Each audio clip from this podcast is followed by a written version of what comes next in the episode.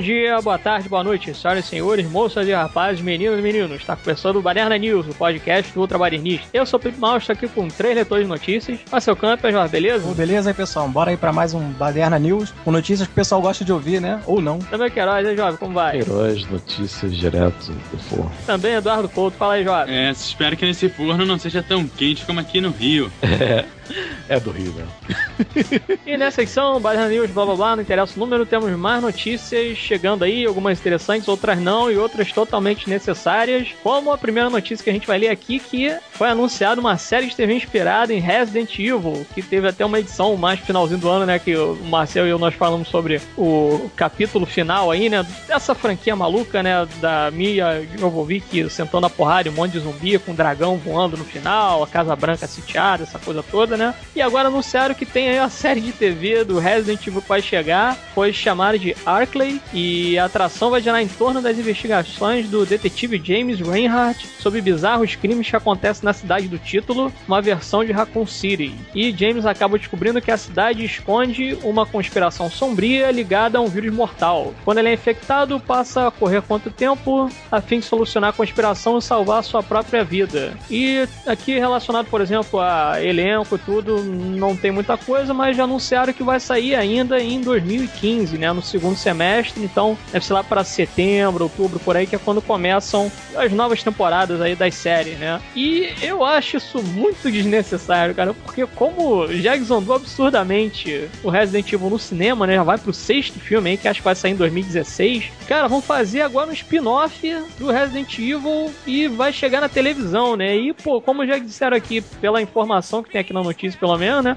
que o protagonista vai estar com vírus, né, então, pô, vai demorar quantas temporadas até que o cara vire um zumbi, né, então já achei uma ideia de merda, né, cara, a não sei que de repente, se fosse assim, pelo menos, né, eu, felizmente ou infelizmente, não sei, né, só vi o jogo, assim, o Resident Evil de gente jogando e tal, mas eu nunca joguei o jogo. Eu sei que tem uma porrada de jogos aí, né, tem até o lance lá de mudar o protagonista e tudo, então, eu penso da seguinte forma, se fosse pra fazer, de repente, uma série baseada no Resident Evil, que fizesse, talvez, algo relacionado mais ao que acontece ali no mundo dos games, né, porque, pelo que eu entendi até o momento, né, que eu já ouvi gente falando sobre, né, como que é a franquia do jogo e a franquia do cinema, né, são coisas totalmente diferentes, né, tanto que a personagem da Mia Jovovich, ela não existe, né, pelo menos eu acho que ela não existe no universo do videogame. Então, como foram aí por caminhos diferentes, de repente a série pegasse uma premissa mais próxima do videogame e menos do filme, né, mas parece aqui que nenhum nem outro, né, eu não sei nem se esse personagem aqui, o James Reinhardt, existe aí no universo aí do videogame, né, mas enfim, eu acho que é uma ideia de merda, né, apesar de eu curtir zumbi. Pois é, e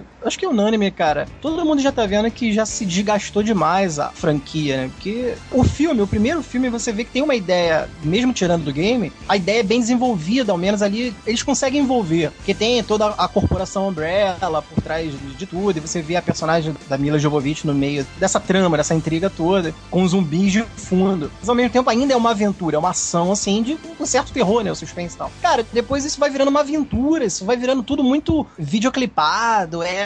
A personagem mesmo principal vira quase uma super-heroína e tudo, assim. Os zumbis já são super zumbis. Então ficou uma coisa, é, tudo exagerado. Aí agora, pô, spin-off é pior ainda, porque nem dentro da personagem principal já vai ser, vai ser algum outro personagem que faz parte do universo da personagem principal. Ou seja, é tudo muito, né? É o famoso caça-níquel, né? Eles querem estender pra trazer os fãs do. Realmente, o Resident Evil tem fã, então eles querem estender pra contar qualquer mera, qualquer história e trazer o, o fã do Resident Evil. Só que não é mais Resident Evil original, não tem nada a ver ali da raiz de Resident Evil, né? E os games, realmente, os games são muito mais elogiados. E acho que, sei lá, os três últimos filmes da franquia já é um sinal de que já devia acabar no cinema, pelo menos. Já devia ter dado, eles terem dado um, pelo menos um desfecho mais decente pra nunca mais, né? O Resident Evil não tem essa parada de Umbrella, instituição, não sei o que. Então, se fosse explorar o lado mais institucional, Mas eu acho que pra série Resident Evil, se fosse uma coisa mais de cama, assim, ali, né?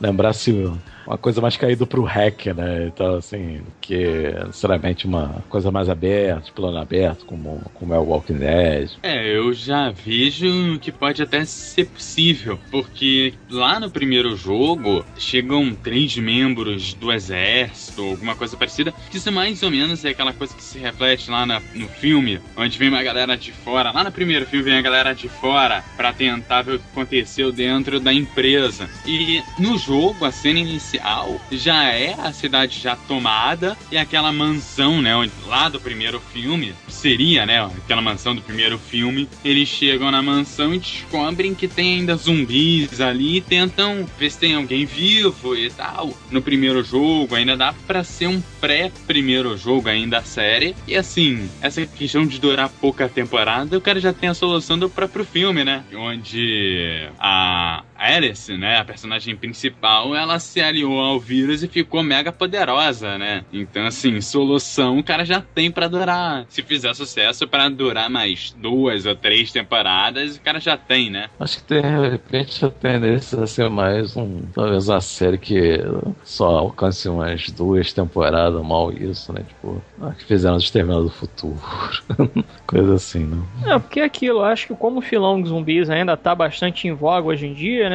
Uma das coisas que pode-se dizer que até, de certa forma, colaborou com isso, além do The Walking Dead, foi o próprio Guerra Mundial Z, né? Com Brad Pitt e tudo, dirigido pelo Mark Foster. Mas, ao mesmo tempo, cara, eu sinto assim que dentro do. Eu não digo nem do universo zumbi, mas dentro do universo do Resident Evil já deu o que tinha que dar, sabe? Eu sinto isso. Então, tudo que fizer a mais relacionado aí a esse universo, para mim, já saturou, já deu o que tinha que dar e, sabe, esquece isso, vai fazer outra coisa. Eu vejo dessa maneira. Então, eu vou ficar no aguardo, cara. Pelo menos eu pretendo assistir o piloto para tirar aí alguma conclusão. Mas até o momento, eu acho que é realmente uma grande perda de tempo essa coisa de querer fazer mais uma série agora pra televisão relacionada a esse universo daí, né? Mas vamos ver o que, que os caras conseguem fazer ou não, né? E por falar, a gente já tá dentro do tema série de TV. Vão fazer uma série de TV da franquia Carga Explosiva, né? O original é The Transporter aí. E foi praticamente o filme que eu conheci o Jason Statham. E acho que um dos filmes que mais, assim, é, jogou a imagem dele pro popularesco, né? Então ele fazia muitos filmes ingleses do Guy Ritchie e tal. E aí ele pegou aí o Carga Explosiva, que eu até, eu até acho o primeiro é, divertido, sabe? É bacaninha de se ver. Ele faz o Frank Martin, que para mim, cara, e para muitos que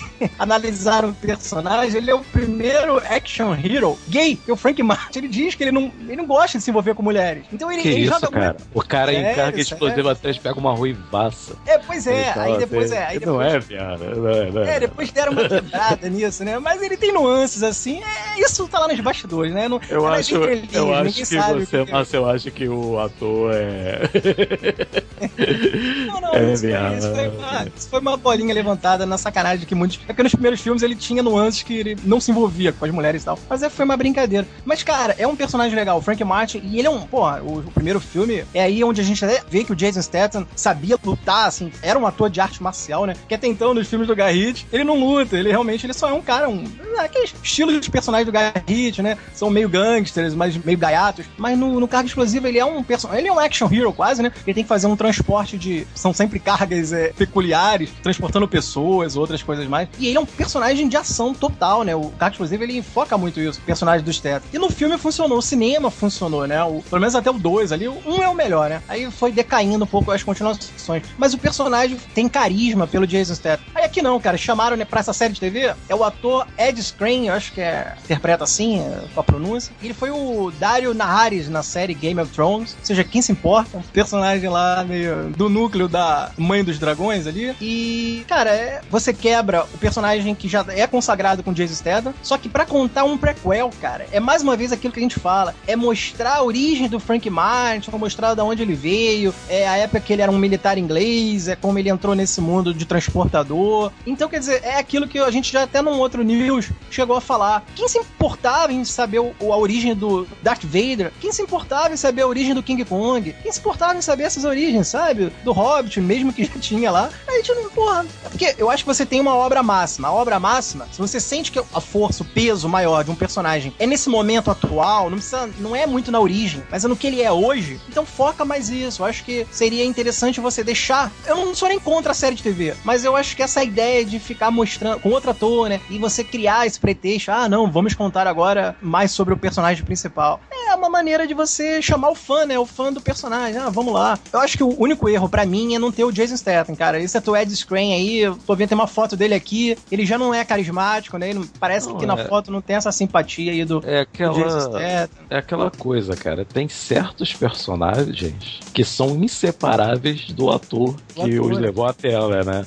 É, Bruce Willis John McClane são a mesma pessoa, assim. Rambo e Stallone são a mesma pessoa, sabe? O T-800 é, é, o Schwarzenegger, então não tá... Tem personagem que não dá pra você separar, assim, botar assim...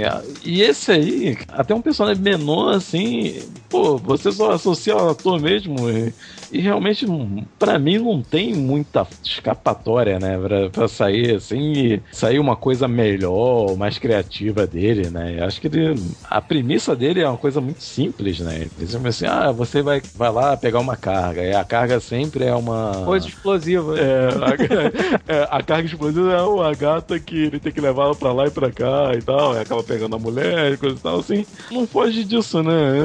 Geralmente é isso o lance dele, as regras dele, ah, eu tenho minhas regras e tal. Não foge muito disso. Então, para mim, cara, não faz sentido botar outro cara, assim, só se fosse um, um aprendiz dele, né? Se fosse assim, uma sequência dele, não. Mas agora, botando ele, não, faz sentido. É, só um pequeno adendo aí, que na verdade, esse Ed Screen ele vai fazer, mas é na franquia do cinema, né? Ah, sério? Porque já tem uma série de TV e agora em 2015 finalizou a segunda temporada e, né, sei lá, em setembro setembro, outubro, por aí assim, deve começar a terceira temporada já. Então, é aquilo, você tem já a série com o Jason Statham, né, que é aquela trilogia, vamos dizer assim. Aí você já tem uma série de TV que deve ir pra terceira temporada, sei lá, finalzinho de 2015. E aí você vai ter o reboot da série dentro do cinema, cara. Então, quer dizer, nego tá querendo experimentar isso daí até não querer mais também, né, cara? Tá praticamente na mesma situação aí do Resident Evil, né? Que já deu o que tinha que dar. Porque é uma coisa tão formulaica, é tipo você querer fazer também, já citando aí uma outra série, tipo você querer de repente fazer uma série baseada no Taken, né? Lá do Liam Neeson, sabe? O, como é que é a busca é. explosiva, né? Busca implacável, sei lá, é, busca, busca explosiva, enfim, é, é busca implacável, né? Então, aí quer dizer, tu imagina só, vai, ah, vamos pegar agora, vamos fazer uma série baseada nesse personagem do Liam Neeson, vamos roubar, sei lá, a tia dele, sabe? O outro ator, né? O que é pior ainda. Porra, é, não, aí não dá não, cara, é, pô, é muito desnecessário isso. Eu vejo isso daí como uma grande perda de tempo. Já aproveitando o exemplo, fazer a origem do John McClane, do Duro de Matar, né? A gente comentou também, até num outro news, essa questão de troca de de ator, fazer série e tal que não dá certo. Então, assim, é realmente você vai espremendo, vai espremendo, tem coisa que já tá no bagaço e o cara quer tirar mais suco dali, entendeu? Eu acho que estamos chegando cada vez mais no bagaço e o cara se deixar espreme bagaço também. É, cara, acontece isso, né, cara? Uma falta de inspiração tão grande que Hollywood está vivendo atualmente com determinadas coisas. Quer dizer, é um negócio assim que, pô, se a gente for pensar bem, pelo fato de ser um filme de ação e tudo, é um, né, uma coisa assim que é um tipo de produto que passa meio que batido, né? E aí os caras querem explorar justamente uma coisa que é mata e batida, pô. Então, às vezes, você, eu vejo que seria às vezes mais interessante você pegar um tipo de material que talvez não tenha sido tão bem explorado assim no cinema, como por exemplo, dar um exemplo aqui, às vezes um Blade Runner, entendeu? Blade Runner que é uma série de ficção científica, que sabe, a gente só tem um filme até o momento, né? Foi até a, a gente chegou a ler também numa notícia aí que vai vir o 2 e o Harrison Ford disse que gostaria de participar do projeto, tudo, vai voltar para fazer o Deckard. Aí, por exemplo, você pega um produto assim que poderia de fato virar uma série porque só foi muito pouco explorado anteriormente, mas não, né, cara? Eles querem pegar e querem fazer uma série de TV baseado, sei lá, já numa franquia cinematográfica que já deu check dar, ou eles querem fazer um reboot, um prequel ou uma sequência de uma coisa que, sabe, já deu. Para com isso, vai fazer outra coisa, vai ser um pouco mais criativo, vai ler um livro para ver se você consegue se inspirar pra fazer uma coisa mais interessante, sabe? Porque é um tipo de coisa assim tão. que para mim é isso, né? O Carro Explosivo é um filme de ação genérico, onde o cara ele tem ali ou um drama pessoal ou uma missão particular e no final daquela jornada ali ele vai finalizar aquilo que ele quer, né? Então, putz grila, cara, eu não sei o que mais esperar de Hollywood, porque cada ideia maluca que eles vêm aí de trabalhos e franquias e projetos, etc, que porra, já deu o que tinha que dar, né? Então, vamos ver o que isso vai acabar gerando daqui pra frente. Eu particularmente também não tô esperando nada desse projeto. Então, a próxima notícia dentro do universo onde a Marvel não dá certo, a Sony, estão querendo preparar um filme da suposta heroína da franquia do espetacular Homem-Aranha. A Sony Pictures pode ter adiado o Homem-Aranha 3 para 2018, mas continua com planos para expandir o universo da franquia. Além dos filmes do Sexteto Sinistro e Venom, a Deadline revelou que o estúdio pretende fazer um filme de uma super-heroína com um lançamento previsto para 2017. Não foi revelado qual será o personagem. Especula-se que seja a Gata Negra, que foi interpretada por Felicity Jones no espetacular Homem-Aranha 2. Então, meus caros, vocês acham que um filme solo da Gata Negra dá pé? Ou Não. teremos uma Mulher Gato versão Marvel no cinema? É, é isso mesmo. Eu acho que vai ser uma mulher gata versão Marvel aí. E, cara, é uma personagem bem muquiraninha, né, cara? No quadrinho, aquelas mini histórias ou histórias mais curtinhas com ela, até que funcionava, porque não tinha um peso maior em relação ao, ao Homem-Aranha e as suas maiores aventuras, né? Grandes aventuras e tal. Eu acho uma personagem de baixo escalão, sabe? Pra ganhar um filme, talvez funcionaria melhor se ela fizesse uma cena rápida num filme do Homem-Aranha, em, em algum momento ela, aparecesse e tal. Serviria pra algum propósito ali dentro de um filme do Homem-Aranha. Mas eu se ela ganhar um filme solo, eu acho, sei lá, cara, uma ideia meio, meio descartável, assim, uma ideia meio descartável. Eu acho assim que a atriz, até que é muito bonitinha, a Felicity Jones, né? É, né? mas só que pra Gata Negra eu acho que tinha que ser uma mulher mais exagerada. mas mulher mesmo. Só. Tipo a italiana lá do Matrix, né? Vai ser uma mulher mais exagerada. Até, é, até pra explorar o. Já que esse Homem-Aranha é mais hilário, assim, ia ser uma boa assim, pra ele fazer piada em relação a isso, né? Ele fica no meio daquela situação meio constrangedora com a nova namorada. Então, assim, ser mais. Pro lado cômico da coisa ia ser mais engraçado. Eu sei que nos quadrinhos, a Gata Negra foi uma providência lá do Rei do Crime, né? Que ela tem um poder, não se sabe, mutante, ou sei lá de onde veio, de dar azar pra quem fica perto dela, né? É um gato preto, né? e ela tem outro fator que dizem que ela tomou o soro do Capitão América, então por isso que ela teria uma força descomunal e coisa e tal, né? Então não sei. Mas esse negócio daí de cara que fica perto dela e dá azar, que moleque não tem esse poder, né? Já não é nem poder isso, né? Isso aí já é tradição, né? É tipo um seis sentido, né? É, Mas aí, qualquer coisa da Marvel feito fora do estúdio Marvel, eu acho que tem tendência a ir pro buraco, cara. Acho que a Sony, ela tenta, ela faz as coisas pra lá e pra cá, agrada em certos pontos, mas no que se trata de Homem-Aranha, cara, eu acho a coisa Muito rasteira, né? pior, assim, sabe? Eu gosto da trilogia do Raimi, eu gosto de certos pontos nesses dois filmes, assim e tal. Eu, eu costumo brincar até assim que eu, eu gosto do Peter do Raimi e do Homem-Aranha da franquia nova, né? Porque o Homem-Aranha da franquia nova é o Homem-Aranha zoador e coisa e tal, mas só que o Peter Parker da franquia nova não tem nada a ver com o Peter Parker clássico, a não ser a aparência mesmo, assim, como o Marcelo já disse, é mais esquálido, coisa assim e tal, mas só que de resto, as características, como a inteligência, o lado assim. Ele é até zoado pela namorada, de a namorada sabe fazer uma chupeta, ele não sabe fazer uma chupeta, sabe? Então o cara diz que o cara levou bomba em ciência aí, pô, é, é foda, cara, aí não dá. Aí o Homem-Aranha versão galhofa, não dá. Então, pô. Eu queria que os rumores de que o personagem realmente fosse pra Marvel Studios fossem verdade. E qualquer coisa que eles botarem assim, ah, filme do Sexteto Sinistro, coisa mais deprimente, né? Não tem um Homem-Aranha ali, cara. É a maior graça você ver um Homem-Aranha debochando do Sexteto Sinistro. Eu vou botar o Sexteto Sinistro como anti-heróis, aí, pô, caraca, é só um buraco, cara. Não dá tristeza, cara.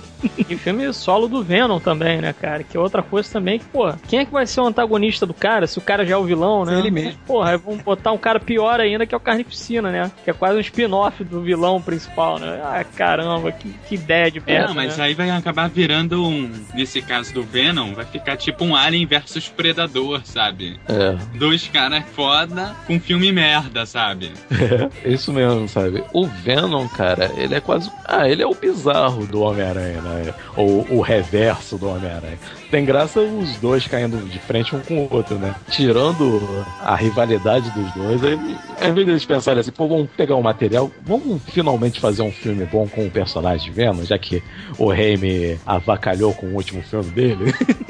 vamos fazer uma coisa boa aqui, bem feita? Aí não, né, cara? Não sai nada bem feito dali. É, a gente fica imaginando que vai acabar saindo um filme meio trapalhões, né? Porque tá beirando, né? Daqui a pouco vira. É, realmente nesse ponto, a? Marvel. Porque se é pra ficar zoando e utilizar personagem merda, pô, tira os efeitos e sacaneia, entendeu? Pelo menos eu sei que eu tô recebendo, sabe? Não fica uma parada onde você espera um filmaço como, sei lá, um Capitão América, né? Que não é tão bom, mas, né, aceitável. Você é, acaba recebendo um filme muito ruim no do Resident Evil que a gente falou aqui hoje. É, eu acho que a Sony, em relação ao material que ela trabalha com Homem-Aranha, ela é muito pior do que geralmente é, uma galera aí que faz fan trailer, fan filme, assim. Eu acho que o Marvel zumbis do YouTube é melhor do que os filmes do Homem-Aranha, sabe? É uma coisa que você fica, fica desanimado, cara, assim. Só, só o Batman foi mais zoado, assim, no cinema do que o Homem-Aranha, sabe? Porque, pô, enfim, é bravo. Bom, pelo menos o Batman dos anos 90, que foi meio ruim, e serviu pro ator fazer aquele Birdman, pelo menos, né? É, hoje em dia você pode dizer que ele viu a inspiração veio de lá, né? Então, assim, na carreira do Michael Keaton e tal, assim. Aí tá você aí você pega um diretor de ponta, assim, tipo Joel Schumacher, sabe? Que só tem no currículo dele filme demais, assim, de primeira, e o cara chega assim, ah, vou avacalhar o Batman.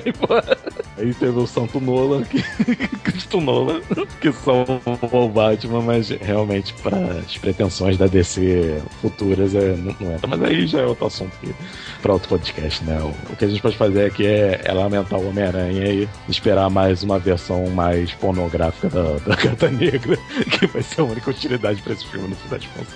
É, pois é, você começou falando aí sobre o filme da Mulher Gata da Halle Berry, né? E eu penso da seguinte forma: é exatamente isso, cara, que você vai esperar. Só que agora com o clone da Mulher Gato, na versão ali do universo Marvel da Mulher Gato, e batendo de frente com seja lá quem, de repente um rei do crime, alguma coisa dessas, e, né, um filme genérico aí, na verdade, né, que você vai acabar recebendo. Que eu vejo dessa mesma forma também com o próprio filme da Viúva Negra, né? Que nego não quer fazer o filme da Viúva Negra porque realmente não vai fazer jus a personagem, né? Não tem muito que explorar ali. A personagem é aquilo dali mesmo, ponto final, né? O que eu acho que seria de repente interessante para eles fazerem, interessante não, mas vamos dizer assim, que daria um resultado talvez menos pior, seria de repente fazer um filme da Mulher-Aranha, porque bem ou mal ela tem ali alguns poderes psíquicos, né? Ela consegue voar né? Ela tem algumas coisas mais interessantes ali que poderia ser melhor explorado de repente num filme. Mas é aquilo, né, cara? É, são personagens que dentro ali do universo do personagem que é o principal, eles simplesmente são figurantes, né? Então é complicado, cara. Eles estão aí tentando também fazer vários spin-offs para não perder ali os direitos dos personagens, né? Que tem tipo uma cláusula lá que de tanto em tanto tempo tem que fazer um filme do personagem, senão vai perder os direitos e volta pra mão da Marvel, Pô, né? mas Então. são cinco anos. O último filme saiu que em 2014. Pô, o cara não consegue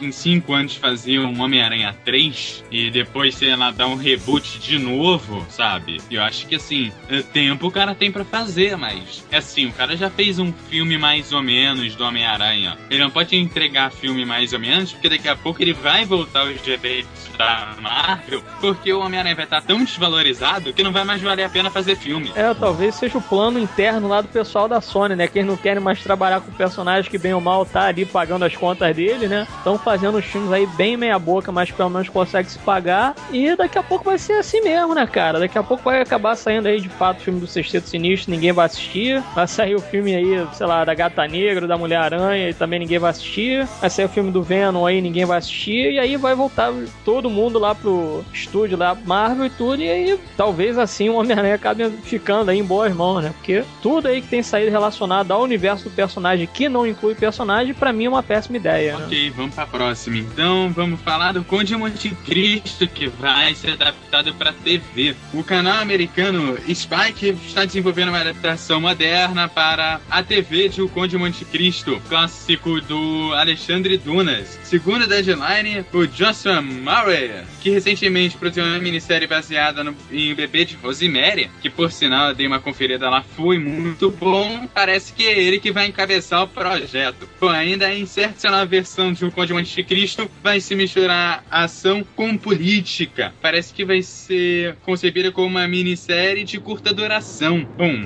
o clássico todo mundo já conhece, aquela história do cara que acaba sendo preso injustamente, depois volta e tenta ser rival, né, do cara que acabou mandando ele pra cadeia. Só que pelo que eu analisei aqui e tudo mais, cara, o Conde de Monte Cristo tem muitas versões. Pro cinema, tem uma versão em 1918, uma em 29, uma em 34, uma em 43, uma em 48, uma em 54, uma em 61, uma em 68, uma em 65 e a última, que é a mais famosa, em 2002. Já tem 10 versões pro cinema, tem um anime em 2005 e uma série de TV francesa em 98. Até o ator da série de TV fez a versão para TV daquele é, Os Miseráveis também. Não sei se eles vão tentar fazer a adaptação da série francesa, mas que já tem quase 20 anos, ou se eles vão tentar pegar um, alguma coisa parecida com o anime de 2005. Mas fato é que provavelmente a série do Conde de Monte Cristo vem com base no sucesso de Revenge, né? Que é mais ou menos baseada nessa mesma história, né? Eu acho que dá certo, mas assim, aqui a gente já teve muita produção em cima já. Mas tá na hora de uma produção nova, né? Depois de 10 anos da última produção, eu acho que tá valendo a gente dar uma conferida de novo nessa história. Vamos ver se sai alguma coisa decente daí. É, eu, eu, gosto, cara. Eu acho que é a história clássica de vingança, né? O Alexandre Dumas, ele, para mim, ele criou uma obra máxima que é o Conde de Monte Cristo. Particularmente, sempre considerei essa obra, para mim, né, muito mais assim empolgante do que o, os Três Mosqueteiros, olha só, né? Que é a obra mais conhecida do Dumas, mas eu acho um pouco mais visceral no momento da vingança e tal. E o Edmundo Dantê, que é o próprio Conde, né, o personagem principal, tem multifacetas, né? Então, ele não é aquele herói clássico, unidimensional quase, né? Certinho, bonzinho, só quer pegar o vilão, não, cara. Em algum momento você duvida do caráter dele. Em algum outro momento você acha que a vingança tá consumindo ele demais, ele vai se perder. Em outro momento você vê que ele não é um cara inteligente. Então eu gosto de personagens assim. Para mim, o Doom realmente, Conde Monte Cristo é o melhor livro do Doom. Assim, eu não li toda a obra do cara, mas desse clássico, mais entre ele e os Três Mosqueteiros, eu acho o Conde Monte Cristo melhor. E eu gosto muito da versão de 2002, que é do Jim Caviezel, né? O Jim Caviezel faz o, o Edmundo Dantê, enquanto o vilão, né? O amigo traidor safado é o Guy Pearce, né? Que faz o o Fernando Mondego. É um grande vilão também, aquele vilão clássico de, pô, de ser duas caras, né? De ser dissimulado e tudo. Cara, eu acho bacana você estender. É porque, você vê, o próprio Eduardo já leu aí. É uma das versões mais adaptadas pro cinema. Inclusive, tem uma também que foi bem clássica, foi do Gerard Depardieu. Que agora eu não sei se foi um filme ou fez parte de uma série o lá na Gerard França, né? Depardieu, ele faz muita série desses clássicos para TV. Ele fez o Jean Valjean, Os Miseráveis, também adaptação adaptação para TV, o Conde Monte Cristo, né, para TV em 98. Conde Monte Cristo eu acabei não vendo, mas Miseráveis eu vi, ele fez um outro também mega clássico que agora fugiu o nome. Ele aparece também nos Três Mosqueteiros, né, naquele filme do Homem da Máscara de Ferro, que é bem fracotezinho, é. né? Qual é aquele do, do DiCaprio? Isso. Ele faz o porte. É. Eu acho legalzinho esse filme. Good pleasure, good pleasure. Os mosqueteiros são ele, John Malkovich. E o Jeremy Iron. E Jeremy Iron. É, Jeremy Irons. Gabriel Byrne faz o D'Artagnan. É, que todo mundo fala assim, ah, o primeiro vilão do DiCaprio foi no Django. Aí fala assim, não, ele já tinha feito o irmão mal ali, né? Naquele filme e tal. Eu acho que tem material suficiente pra fazer uma, uma ótima série, sabe? Acho que fidelidade, sabe? É uma coisa que a gente exige, assim, dessas produções, né? Porque geralmente a pessoa vai fazer uma longa série e vai no embalo do público. Assim, ah, o pessoal gosta mais de fulaninho do que cicrano, então vou botar mais destaque assim. E acaba mudando personagens pra agradar o público e tal. Essa aí, acho que o, a fase do cárcere podiam explorar bem. Não sei se bota como um flashback ou se bota um seguido até ele chegar à nobreza, sabe? Acho que se for uma história paralela, acho que fica mais dinâmico, né? Assim, do que eles necessariamente fazer uma longa temporada do cara preso pra depois ele voltar, assim, tal. Ele já paralelo fazendo nobre, assim, acho que fica mais interessante, assim, pra narrativa e tal. Mas eu não sei quais são os planos. Sim, como foi dito aí, né, o Eduardo leu que a ideia, na verdade, é fazer apenas uma minissérie, uma coisa fechadinha. Isso é legal. E por ser baseado num livro, eu acho que fica mais interessante, até mesmo mais dinâmico, né? É. Que assim, como ele falou, inclusive, né, que o Bebê de Rosemary o cara produziu também, e eu vi, né, eu achei bem legal isso daí das Zoe Saldanha, achei bem bacana mesmo. Cara, se for nessa mesma pegada de de repente fazer só parte 1 e parte 2, pra mim vai funcionar perfeitamente, porque é aquilo, eu infelizmente não cheguei a ler o livro, né, mas como eu vi o filme lá do Jim Caviezel, que tem o Guy Pearce e tudo, né, fazendo vilão ali, né, o amigo dele e tal, que tá querendo pegar a mulher dele e tudo, cara, fizer uma coisa mais ou menos naquela linha dali e fazendo de fato, né, naquela pegada mais clássica ali dos idos de 1700, mais ou menos, eu acho que pode funcionar perfeitamente. Então, eu fico no aguardo aí pra assistir, cara. Eu veria numa boa aí, de repente, no fim de semana, né, se for realmente uma minissérie, né, geralmente eles fazem isso. Eles passam, sei lá, a parte 1 num sábado, a parte 2 no sábado seguinte acabou, né. Cara, eu assisto numa boa. Eu acho muito legal essa história que, realmente, como o Marcel falou, eu gosto muito das camadas, né, do Edmond Dantê, que ele começa um cara bonzinho, aí ele vai pra cadeia, vira um cara meio filho da puta, depois busca a vingança, mas até que ponto também que a vingança do cara é justificável? Será que é para aquilo tudo mesmo? Né? O modo como ele vai ali se vingando dos caras que botaram ele na cadeia e tudo. Então, é aquilo, é um personagem que ele, horas, é o, vamos dizer assim, o mocinho bundão que não sabia de nada, horas ele acaba se tornando um cara meio vilanesco, horas acaba se tornando um anti-herói, né? E, enfim, eu acho legal essa brincadeira mesmo que o personagem tem, né? Ali de como que os caras podem trabalhar em cima desse personagem que ele tem de fato várias facetas, né? Não é realmente um personagem linear e tudo. Então, cara, eu acho muito bacana pegar assim, esse, vamos dizer assim, esse livro um pouco mais clássico e dar uma remodelada pros dias atuais, né? Não que vá se passar nos dias atuais, mas que tenha um pouco mais dinâmica, né? Que seja um pouco mais veloz, assim, no sentido de contar a narrativa, mas não a ponto de ser atropelado, né? Então, eu fico no aguardo aí pra ver, cara. Acho que vai ser realmente um projeto bastante interessante. Eu espero uma minissérie lenta pra esse filme, com um ritmo menor, assim, do que o, o filme, né? Que o filme ele já é um pouco lento. Mas assim, pra fazer uma série, eu acho que tem como fazer uma série bacana do cara novo, crescendo ali e tal. Aí você vai ter uma meia hora ali do primeiro episódio, dele pequeno até ele chegar na cadeia. Aí depois você tem mais uma hora dele na cadeia ali. Porque tem o velho, vocês lembram lá do. Pode lembrar do filme, né? Aquele senhor que tem ali. Cara, tem no livro, tem algumas conversas ali importantes até pra vida dele que no filme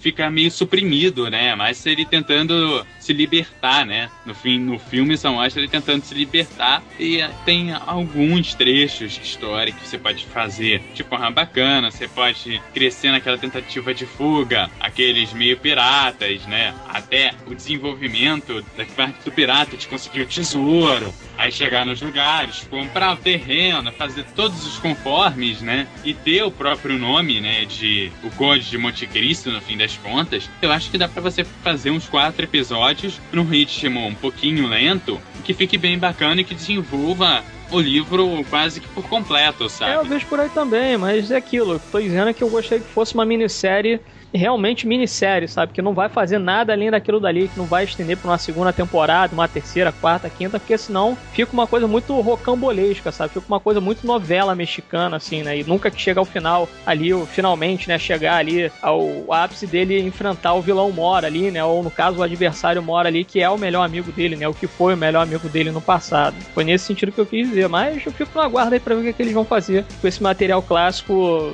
ainda mais atual, né? E falar em pegar o clássico dar uma remodelada, temos aqui um projeto que eu tô realmente bastante interessado, até pelo elenco também, né? O elenco aqui, pelo menos o elenco de apoio, me chamou bastante atenção. Tem aqui a primeira foto, na verdade, oficial, né? Do Orgulho, Preconceito e Zumbis, que é na verdade um livro do Seth Graham Smith, que para quem não sabe, ele foi aí o cara que acabou escrevendo Abraham Lincoln, Caçador de Vampiros, né? Que acabou saindo aquele filme merda, mas ele tem aqui essa nova adaptação né, de uma obra dele que é basicamente baseado aí no Orgulho e Preconceito da Jane Austen, né? E tem um elenco bastante interessante aqui de apoio que achei, né? Tem o Charles Dance, que tava lá no Game of Thrones e fez lá o vilão do último grande herói, né? E tem aqui também a Lina Headey, que tá no Game of Thrones também e tudo. Tem também o Matt Smith aqui, que parece que ele vai ser o interesse romântico ali da protagonista. E vai ser basicamente isso, né? Ele pegou ali, né? O Seth Graham Smith, no caso, ele pegou essa premissa ali da Londres do século XIX, né? Aquela coisa bem clássica mesmo, das mulheres todas bem recatadas e etc, né? E aí joga zumbi no meio e você vai ver ali umas mulheres com vestidos clássicos ali de época e tal, saindo na porrada com zumbi, né? Então eu queria até dar uma lida nesse livro daí, porque infelizmente não achei pra comprar e pra ler, né? Mas a ideia, assim, me soou bastante inusitada e, cara, eu tô ansioso pra ver esse filme daí, cara. E até onde eu vi aqui, tá marcado pra sair em 2015, mas a data específica não tem ainda divulgado. Mas o que, que vocês acham disso? De pegar uma história chata aí da Jenny Austin e jogar zumbi no meio? Cara, a primeira coisa que eu pensei, assim, você falando de uma história clássica e metendo zumbi no meio, eu pensei uma coisa absurda, cara. Como se eu tivesse dinheiro pra fazer era Dom Casmurro zumbi, né, cara? Só ligeiro, saca? De caindo assim, virando zumbi, assim, né?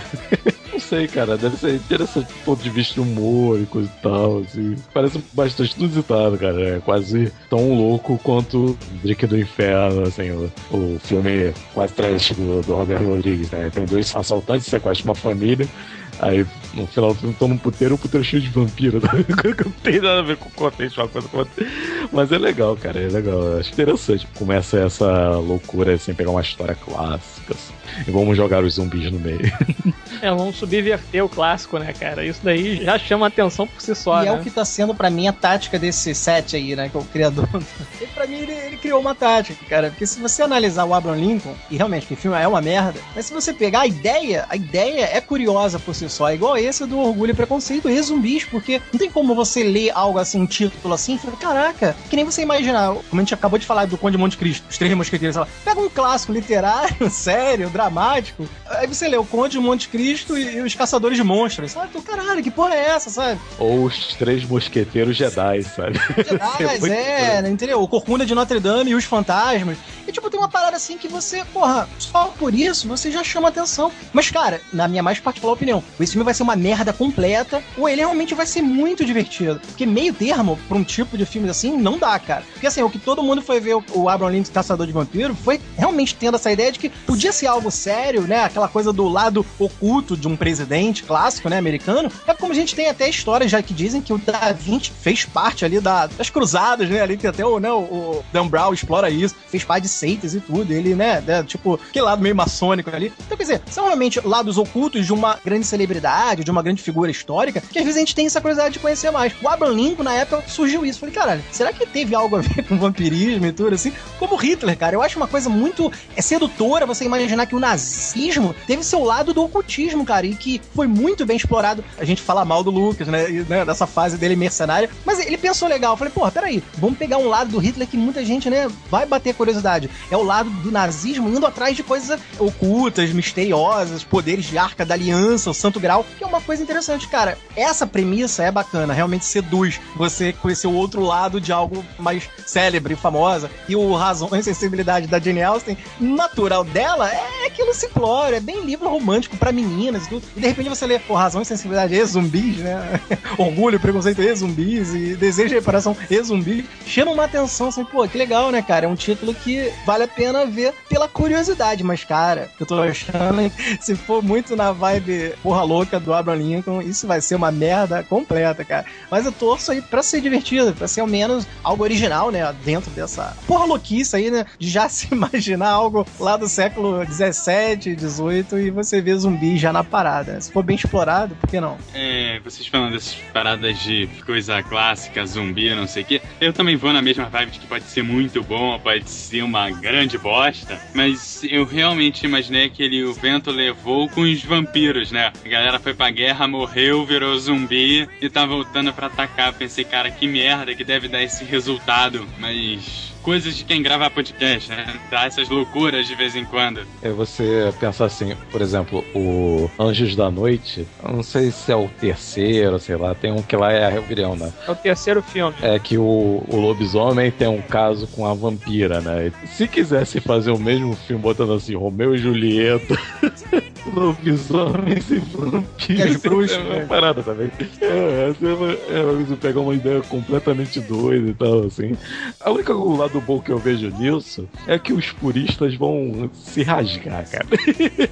Ah, as fãzinhas da Genial loucura. vão, vão meter o dedo no cu e soprar, cara. Porque elas vão ficar loucas, cara. Ah, tem zumbi aí, que é isso? Não pode, não sei o quê. Mas a graça é isso, cara. A graça, como eu falei, é- é uma sinopse, já é uma premissa que chama atenção, igual foi do Abraham Lincoln, né? Que é do mesmo criador aí, o Seth. Qual é o nome dele todo? Seth? Seth Graham Smith. É, Smith, tal que seja. Eu, eu quer dizer, um cara meio novato na área. Aí eu falei, é uma tática sedutora, cara. Eu gostei de saber que o nazismo. E olha só, eu não sabia disso, né? Eu fui saber que o nazismo tinha uma área do ocultismo, sim. Eles pesquisavam coisas assim, né? De magia negra e tudo. Controle da mente. Isso, tudo, controle né? da mente, até a parte ufológica de seres de outros planetas e dimensões. Cara, o nazismo estudava isso já ali, em 1940 tudo. Então isso é muito sedutor você imaginar que o, o Lucas quis fazer uma história legal, séria ali da Arca da Aliança. O próprio Del Toro explora muito isso. Você sente que ele gosta desse lado do ocultismo, do nazismo. Tem livros de história que o nazismo tinha sua parte oculta, cara. Isso é bacana, é uma premissa que, pô, quem vai falar assim, pô, é sedutor saber um pouco mais sobre isso, né? Mas é, esse set aí, Smith, é que a gente fica na pô, ele já fez merda ali no Abraham Lincoln. A gente torce pra ele realmente agora fazer algo assim mais original, né? Não precisa ser tão sério. Ao contrário, se for uma coisa mais fanfarrona, mais convencer, né, da fanfarra, eu acho que é legal. Pode sair algo legal aí desses zumbis aí, razão e orgulho e preconceito, sei lá. Porque o Seth Graham Smith, na verdade, ele é o cara que escreveu o livro, né? Quem, na verdade, vai dirigir o filme é um tal de Bird Steers. Acho que ele fez 17 outra vez. Ele teve até uma participaçãozinha no Pulp Fiction como ator, né? Ele faz o cara da rádio, inclusive, que fala lá no Cães de Aluguel. Aí tem aqui a Morte e Vida de Charlie, tem aqui a Estranha Família de Igby. Então, são os filmes assim, quer dizer, mais, vamos dizer, o mais pipocão dele seja esse 17 outra vez, né? Esse A Morte de Charlie, que é com o. Porra, esqueço o nome desse maluco. Mas também é com o Zac Efron, né? Isso aí tá... É, com o Zac Efron, né? Ah, Sei lá, eu não vi esse filme, né? Charlie St. Cloud. É. Não vi isso, mas enfim, ele dirigiu, ele escreve também o roteiro, né? E ele escreveu o roteiro desse, do Orgulho e Preconceito Zumbis, e também vai dirigir. Então, vamos ver o que o cara faz, né? No fim das contas, eu vejo é, muito assim, não sei o ponto que o estúdio vai dar de verba pra um filme desse, porque assim, é o tipo de filme que ou você vai fazer uma parada tipo, vamos colocar aquele Piranhas 3D que é meio trecheira com produção, né? Um filme meio terror, mais puxada pra trecheira com produção, ou vai fazer um filme que assim tem efeito especial, tem coisa bacana e que vai gastar bastante no projeto. Então eu acho que assim, o valor do filme é uma coisa que vai contar muito pra dizer se o filme vai ser bom ou não. Ah, Cara, claro que tem outras coisas que vão desenvolver, mas eu acho que o valor talvez conte bastante, porque a gente não quer ver aquele mesmo zumbi que a gente vê no Resident Evil, como a gente já comentou no programa de hoje. Esse filme, se não for aquela coisa que nem esses novos contos de fadas aí que fazem, modernos, tipo, botam um Jeremy Renner de escopeta e. Eu chamaria a Chris Pratt e a, a namorada dele, que fez o Todo Mundo em Pânico, né? Porque uh, só pode ser. Anna Ferry. É, Ana Ferry. Porque é um filme pra fazer comédia, cara. Tem que ter uma utilidade cômica. Porque, pô, não é possível que quer queira fazer um filme sério daí. É muito fanfarrão, né? Assim. É, eu particularmente espero realmente algo mais na linha do Um Drink no Inferno, né? Como o Marcel falou, que é aquela coisa assim que o filme ele tá indo numa toada, que aqui pelo menos parece que é isso, né? Eu não li Orgulho e Preconceito, realmente também não me importo com o livro, né? Me desculpe aí quem gosta, mas eu acho um saco. Parece que tem uma festa, alguma coisa do tipo, e ali é que provavelmente vai rolar essa quebra, né, na história, né, que começa com aquela coisa toda elegante, né, das meninas, não sei o que, e aquela coisa da aristocracia, né, os ingleses tudo pomposos, etc, e aí chega na festa ali que começa aquele lance, né, dos zumbis atacarem e tal, de onde que eles vêm, pra onde que eles vão, não interessa, né, o que importa ali é sobreviver, e aí você tem essa quebra do filme que vira uma porra louquice foda, né. Eu acho que a ideia é brincar mesmo com essa zoeira toda, né, e até li aqui com relação à crítica críticas a respeito do livro, né? Que o livro ele foi bem elogiado pela criatividade do cara em fazer humor ali, né? No caso do autor, né? O Seth Graham Smith. Então, eu vou ver esse filme, cara. Inclusive, já li aqui que tá em pós-produção e tudo. Então, é possível, não sei, né? Mas geralmente quando é filme assim que tem essa coisa um pouco mais ligada ao sobrenatural e etc., eles acabam jogando esses filmes mais para outubro, né? Final de outubro, começo de novembro e etc. Né? Então, acho que até outubro de 2015 esse filme deve sair, né? Como já tá em pós-produção e tudo, já deve ter até encerrado é, filmagens e etc, né? Então, eu quero ver, cara. Eu tô esperançoso com esse projeto aí. E agora, sendo na festa, tem que ter aquele mega bunker cheio de arma escondido. Tem que ter uma parada meio sinistrona com aquela trilha de ação bacana e todo mundo sabendo o que tem que fazer, né? Não pode ser aquela coisa toda, ah, eu não acredito que você tem arma aqui, não sei o que. Tem que ser mais na pegada daquele senhor e senhora Smith, né? Tem o casal, não sei o que, mas na hora do vamos ver, os caras sabem o que tem que fazer. É, pode ser alguma coisa por aí também, né? Seria algo no mínimo inusitado, né? Você vê aquelas meninas todas recatadas e tal, com vestidinho, não sei o que, de repente elas sabem como, sei lá, acertar a cabeça e partir um crânio no meio. Eu acho que seria engraçado, assim, essa quebra, né, de paradigma, né? Então, cara, tá aí um projeto que eu tô ansioso para assistir nesse ano de 2015, cara. Vamos conferir aí para ver o que, que os caras conseguem fazer. Dentro aí de tanta coisa medíocre que o Hollywood acaba fazendo, de vez em quando eles pegam uns projetos assim acabam meio que surpreendendo a gente, né? Eu espero que dessa vez acabem surpreendendo a gente de maneira positiva, porque hoje em dia tá realmente foda aí com relação à criatividade para projeto, né?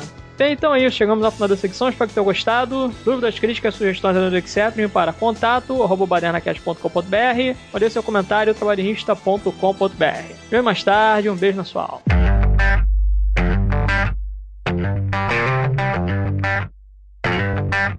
Música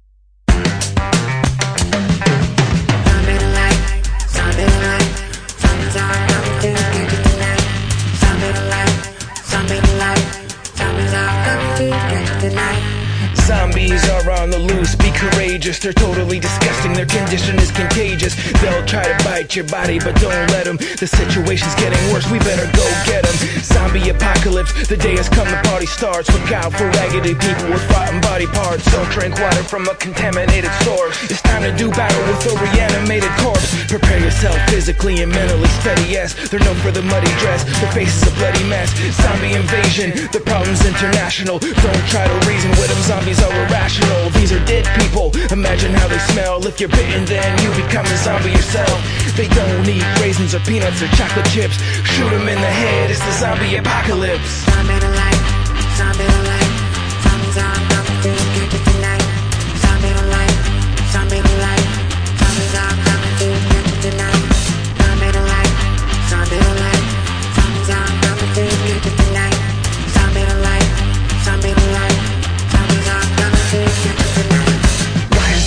happening? People are frantic. The military's overwhelmed, widespread panic. Cities are destroyed and the streets run red. How do we contain this plague of the undead? Weaponize thyself, calling the troops. Zombies have the tendency to mobilize in large groups. There's very little information and no answers. One weird thing is that they're excellent dancers. Watch this.